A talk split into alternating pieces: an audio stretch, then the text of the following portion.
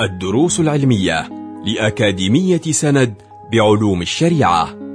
المرحلة الأولى شرح ميسر لمجموعة من المتون المختصرة تفيد المتلقي في دنياه وآخرته.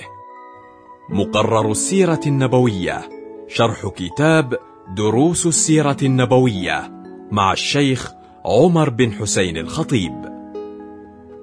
الحمد لله والصلاة والسلام على سيدنا رسول الله وعلى آله وأصحابه ومن والاه. أما بعد فرتعا في موضوع من أبرز الموضوعات وهو موضوع حياة النبي صلى الله عليه وسلم وسيرته وهديه التعرف عليه صلى الله عليه وسلم من نشأته صلى الله عليه وسلم وولادته. وولادة الرسول صلى الله عليه وسلم ليست ولادة عادية كأي الولادات بل هي ولادة أحدث الله عز وجل في وقتها أحدث الله شؤون تغيرات في الكون. معلما الحق عز وجل إلى أن هذا النبي صلى الله عليه وسلم سيغير الكون كله إلى الأفضل وإلى الأحسن وسيقدمه إلى مرضاة الحق عز وجل.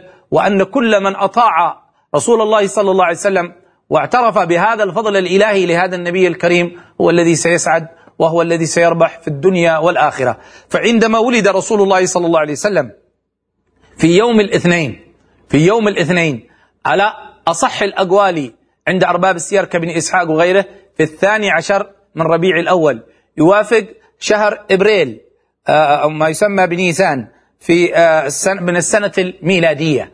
الرسول صلى الله عليه وسلم ولد يوم الاثنين.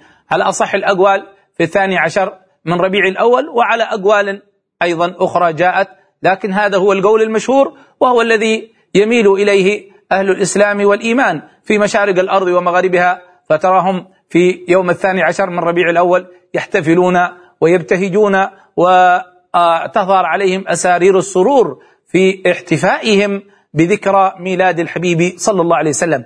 تلك الذكرى الغالية على القلوب التي منها تفرع بعد ذلك الخير. تفرع من تلك الذكرى الخير. وهذا ما قاله العباس رضي الله عنه في السنة التاسعة من الهجرة مقبل النبي من تبوك في الحديث الحسن. قال له وأنت لما ولدت أشرقت الأرض وضاءت بنورك الأفق فنحن في ذلك النور والضياء وسبل الرشاد نخترق. هذاك النور الذي أضاء له ما بين المشرق والمغرب. ذاك النور الذي رأت أمه بواسطته أعناق الإبل ببصرة. رأت منه قصور الشام. هذا ليس نورا عاديا برز مع النبي. هذاك النور الذي من سره انطفأت. نار فارس التي كانت تعبد من دون الله وإن كان ألف عام لم تنطفئ. وارتجس إيوان كسرى وسقطت منه أربعة عشر شرافة أربعة عشر نافذة. ورأى المؤبدان الرؤيا التي آذنت بانتهاء دولة, دولة كسرى. وهي ما تسمى بالاصطلاح اليوم الدولة العظمى في ذلك الزمان. وبه غاضت بحيرة ساوى وفاض وادي سماوى وتغيرت شؤون كثيرة. ورأى كثير من الرهبان آثار وجود النبي المنتظر في ذلك اليوم في صباح يوم الاثنين فهي ذكرى مباركة. الإنسان يرتبط فيها برسول الله صلى الله عليه وسلم ويجدد العلاقة يجدد الولاء لرسول الله صلى الله عليه وسلم يجدد معنى الانتماء لهذا الرسول وللرسالة التي جاء بها من عند الله من عند الله تبارك وتعالى. فهذه اللحظة هي كانت في يوم الاثنين في مكة المكرمة ولدت آمنة رسول الله صلى الله عليه وسلم على حال وشأن عجيب. فخرج رسول الله صلى الله عليه وسلم من بطن أمه ساجدا خر ساجدا رافعا اصبعه إلى السماء. في بعض الروايات أنها سمعته تقول بعض روايات أرباب السير سمعته تقول الله أكبر كبيرا الحمد لله كثيرا سبحان الله بكرة وأصيلا. فيكون النبي صلى الله عليه وسلم على حسب هذه الرواية من الذين تكلموا الله. في المهد وليس في المهد. تكلم أول ما خرج ولم يتكلم بكلام عادي. أول ما خرج ذكر الله وأثنى على الله ومجد الحق جل في علاه. هذا وبعد ذلك آثار ذلك واضحة وظاهرة. كان هذا في اللحظة التي خرج. حتى أن الشفاء أم سيدنا عبد الرحمن بن عوف تذكر في بعض روايات الحديث أنها أخذت سيدنا محمد صلى الله عليه وسلم ورتبته ونظمته. فلما أخذته شعرت بشعريرة عن يمينها. ثم سمعت قائلة وعطس سيدنا محمد. فلما عطس سمعت قائل يقول رحمك الله أو قال رحمك ربك تعجبت من هذا مولود؟ يعطس في الأرض فتجيبه هواتف السماء. ثم غشيته رعبة ظلمة ورعبة وقشعريرة عن يمينها سمعت يقول أين ذهبت بي؟ قال إلى المغرب ثم عاودها ذلك. قالت ثم سمعت قائلا يقول أين ذهبت بي؟ قال إلى المشرق شوف هذا الحكمة. قالت فلم يزل الحديث مني على بال هذا المنظر الذي رأيته من محمد ما غاب عن ذهني قط حتى ابتعثه الله بعد كم؟ بعد أربعين سنة. فكنت من أول الناس إسلاما. يعني هذا المنظر ظل يتابعها نحو أربعين سنة. فلما بعث رسول الله وأتى بالرسالة كانت الشفة من أول الناس من أول الناس الذين أسلموا لما رأت. وهذا يعطينا أيها الإخوان أن دراستنا لسيرة النبي صلى الله عليه وسلم سوف تأخذ قلوبنا سوف تجعلنا ننجذب سوف تجعلنا ننبهر سوف تجعلنا نبتهج ونعظم ونمتلئ برسول الله صلى الله عليه وسلم وهذا سيكون به الخير والبركة. حتى أقرأ بعد ذلك في ما جاء في طبقات ابن سعد وغيره أن العباس بن عبد المطلب عم النبي صلى الله عليه وسلم قال للنبي صلى الله عليه وسلم أتدري لما آمنت بك يا محمد؟ ما هو سر إيماني بك؟ قال لما ما آمنت بي يا عماه؟ قال دخلت عليك يوما من الأيام وأنت في المهد. تناغي القمر تتكلم مع القمر. وتشير إليه بإصبعك. تتكلم به وتجعله بإصبعك. قال ثم نظرت إلى القمر فإذا القمر يذهب حيثما يممت بإصبعك. يعني إصبعك صار كالماوس بالنسبة للقمر. ها؟ يذهب القمر. فابتسم رسول الله وقال نعم كان يلهيني عن البكاء. يسليني ويلهيني عن البكاء. فسبحان الله ما هذا المولود؟ نحن أحبابي عندما آه نريد أن نلهي أبناءنا فتارة نأتي لهم بأصوات وهذا يأتي لهم بلعبة آه آه لكن الله عز وجل لما أراد أن يلهي النبي عن البكاء ماذا جاء له؟ جاء له بالقمر. جاء له بهذا الكوكب لا بهذا الكوكب العظيم مما يدل على أن هذا المولود له مكانة عند الله تبارك وتعالى. أسأل الله عز وجل أن يرزقنا محبته والامتلاء به وتعظيمه صلى الله عليه وسلم. فهذه كانت ولادة الرسول صلى الله عليه وسلم وما اكتنفتها من معاني وما اكتنفتها من حوادث وما اكتنفتها من شؤون. حتى قال بعضهم إن ولادة الرسول صلى الله عليه وسلم أعظم من ولادة عيسى. عيسى حدثت عجائب عند ولادته فحدثت أن أنه خرج أولا من غير من غير أب بأمر الله عز وجل. الأمر الثاني أنه لما خرج خاطب أمه قال وجعل تحتك سرية وأمرها أن تهز بجذع له بجذع النخلة. لكن تلاحظ أن هذه العجائب محصورة في موضع معين.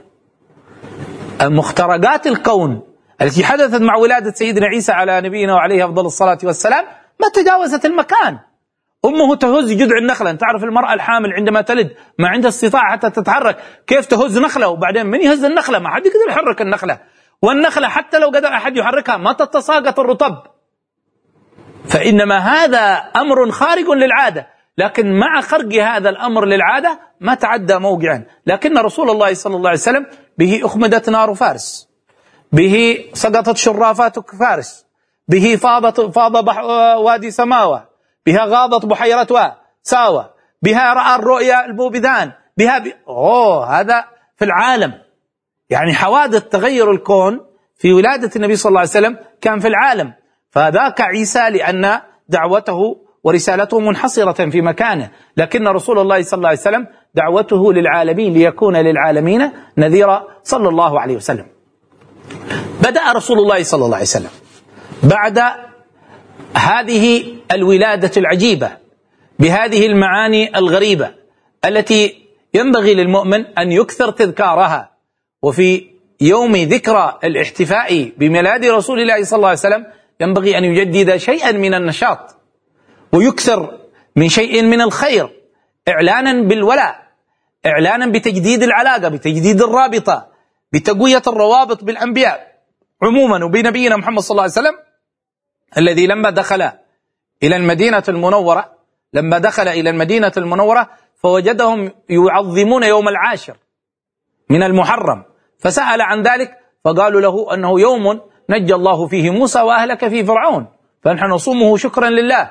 قال رسول الله تجديدا لعلاقته بالأنبياء أنا أحق بأخي موسى منكم. في رواية نحن معشر المسلمين أحق بأخي موسى منكم فصامه صلى الله عليه وسلم وأمر بصيامه. قال الحافظ ابن حجر العسقلاني كما ذكر ذلك عنه الحافظ السخاوي في القول البديع قال وهذا دليل واضح. دليل واضح على الاحتفاء بذكرى ميلاد رسول الله صلى الله عليه وسلم. كما احتفى رسول الله صلى الله عليه وسلم بذكرى نجاة موسى وهلاك وإغراق فرعون. آية من آيات الله عز وجل. ذكرها الله عز وجل في أكثر موضع من كتاب الله تبارك وتعالى. فكذلك أهل الإيمان والإسلام يحتفون باليوم الذي أحدث الله فيه الآيات وأعظم الآيات التي ترتبت عليه خيرات كبرى. وجود نبينا محمد صلى الله عليه وسلم وبروزه إلى هذه الحياة بتلك الكيفية العجيبة التي أحدث الله فيها هذه العجائب. ثم بعد ذلك نشأ رسول الله صلى الله عليه وسلم بترتيب رباني كما ينشأ غيره من الصبيان إلا أن أنه كانت له خصائص كانت له مزايا حتى كانت تذكر آه تذكر آه كتب السير أنه كان ينشأ في اليوم صباب الصبي في الشهر من حيث القوة من حيث العقل من حيث السكينة من حيث النظر إلى الأشياء. الذي يتطور فيه الإنسان في شهر رسول الله يتطوره في يوم ليعده الله عز وجل لحمل هذه الرسالة العظمى والأمانة له والأمانة الكبرى. فبدأ كما هو عادة أهل مكة أمر التفكير في رضاع رسول الله صلى الله عليه وسلم. بدأ التفكير في رضاع النبي صلى الله عليه وسلم. فانتظرت النساء الرضع الذين يأتين من البادية. وقد كانت النساء تأتي من البادية تأخذ الأبناء فترضعها. رجاء رفد الآباء. يعني أهل مكة يواسون كل امرأة أخذت مرضع لهم يعني رضيع لهم. وفي يوم معين يدخل النساء ويزورن مكة ويطفن بالكعبة ويأخذن الرضع. والنساء في قريش ينتظرن هذا اليوم. كان من ضمن الرضع حليمة لا. حليمة السعدية من ضمن المرضعات. حليمة السعدية كانت عندها أتان أنثى الدابة أنثى الحمار. ضعيفة. النساء دخلن قبلها وسبقنها إلى كل رضيع بمكة. ولم يبقى رضيع لم يأخذه أحد إلا محمد صلى الله عليه وسلم. وكل من عرض عليها محمد كل المرضعات عرض عليهن محمد فيأبين. لماذا؟ ما في فايدة. أبوه ميت أبوه توفي. ما في رفت ما شي بيقع منه من خلفه شيء. فجاءت حليمة فقالوا لها خلاص كل الأطفال الذين يرغبون في رضاعهم أخذنه النساء. ما عاد بقي إلا في بيت عبد المطلب ابن يتيم. ترغبين فيه؟ قالت هذا ابن يتيم ماذا نصنع به. لكنها كرهت أن تخرج والنساء كلهم معهن رضع وهي بدونه. كرهت ذلك. فقالت لزوجها لأذهبن إلى بيت عبد المطلب وأنظر هذا المولود. قالت فذهبت إلى بيت آمنة وطلبت منها محمد. وقالت لها آمنة أنتم يا أهل البادية تطلبون من تجدون رفدا هذا ابن يتيم. مات أبوه وكنت حاملا به. فلما رأته حليمة رأت مولود عجيب غريب بشكل آخر. فقالت سأشاور زوجي. رجعت إلى زوجها. قالت رأيت ولد غريب. قال أريني هذا الغلام. جاءت هي وزوجها إلى بيتها. إلى بيت آمنة عند عبد المطلب. فقال لها أريني هذا الغلام. قال فأتت به مدرجا في ثوب من صوف أبيض وتحته حريرة خضراء وجهه يضيء كالقمر ليلة البدر. قالت فلما نظر بعلي فيه نظر إليه محمد وابتسم. قالت فحار عقلي وعقل بعلي. قال ويحك يا آمنة هذا المولود هو كل المنى المقصود. قالت له قالت له حليمة ويحك يا حليمة هذا المولود هو كل منى المقصود. قالت يفو يتيم ماشي من قفاه. قال خذيه قالت حليمة فمن صرف أحد كما انصرفنا ولا ظفر أحد كما ظفرنا. فنسأل الله عز وجل أن يجعلنا من خير من يظفر ومن خير من ينصرف بالخيرات العظمى والمنن الكبرى من الله عز وجل ببركة الحبيب صلى الله عليه وسلم. صلى الله عليه سيدنا محمد وآله وصحبه وسلم. والحمد لله رب العالمين.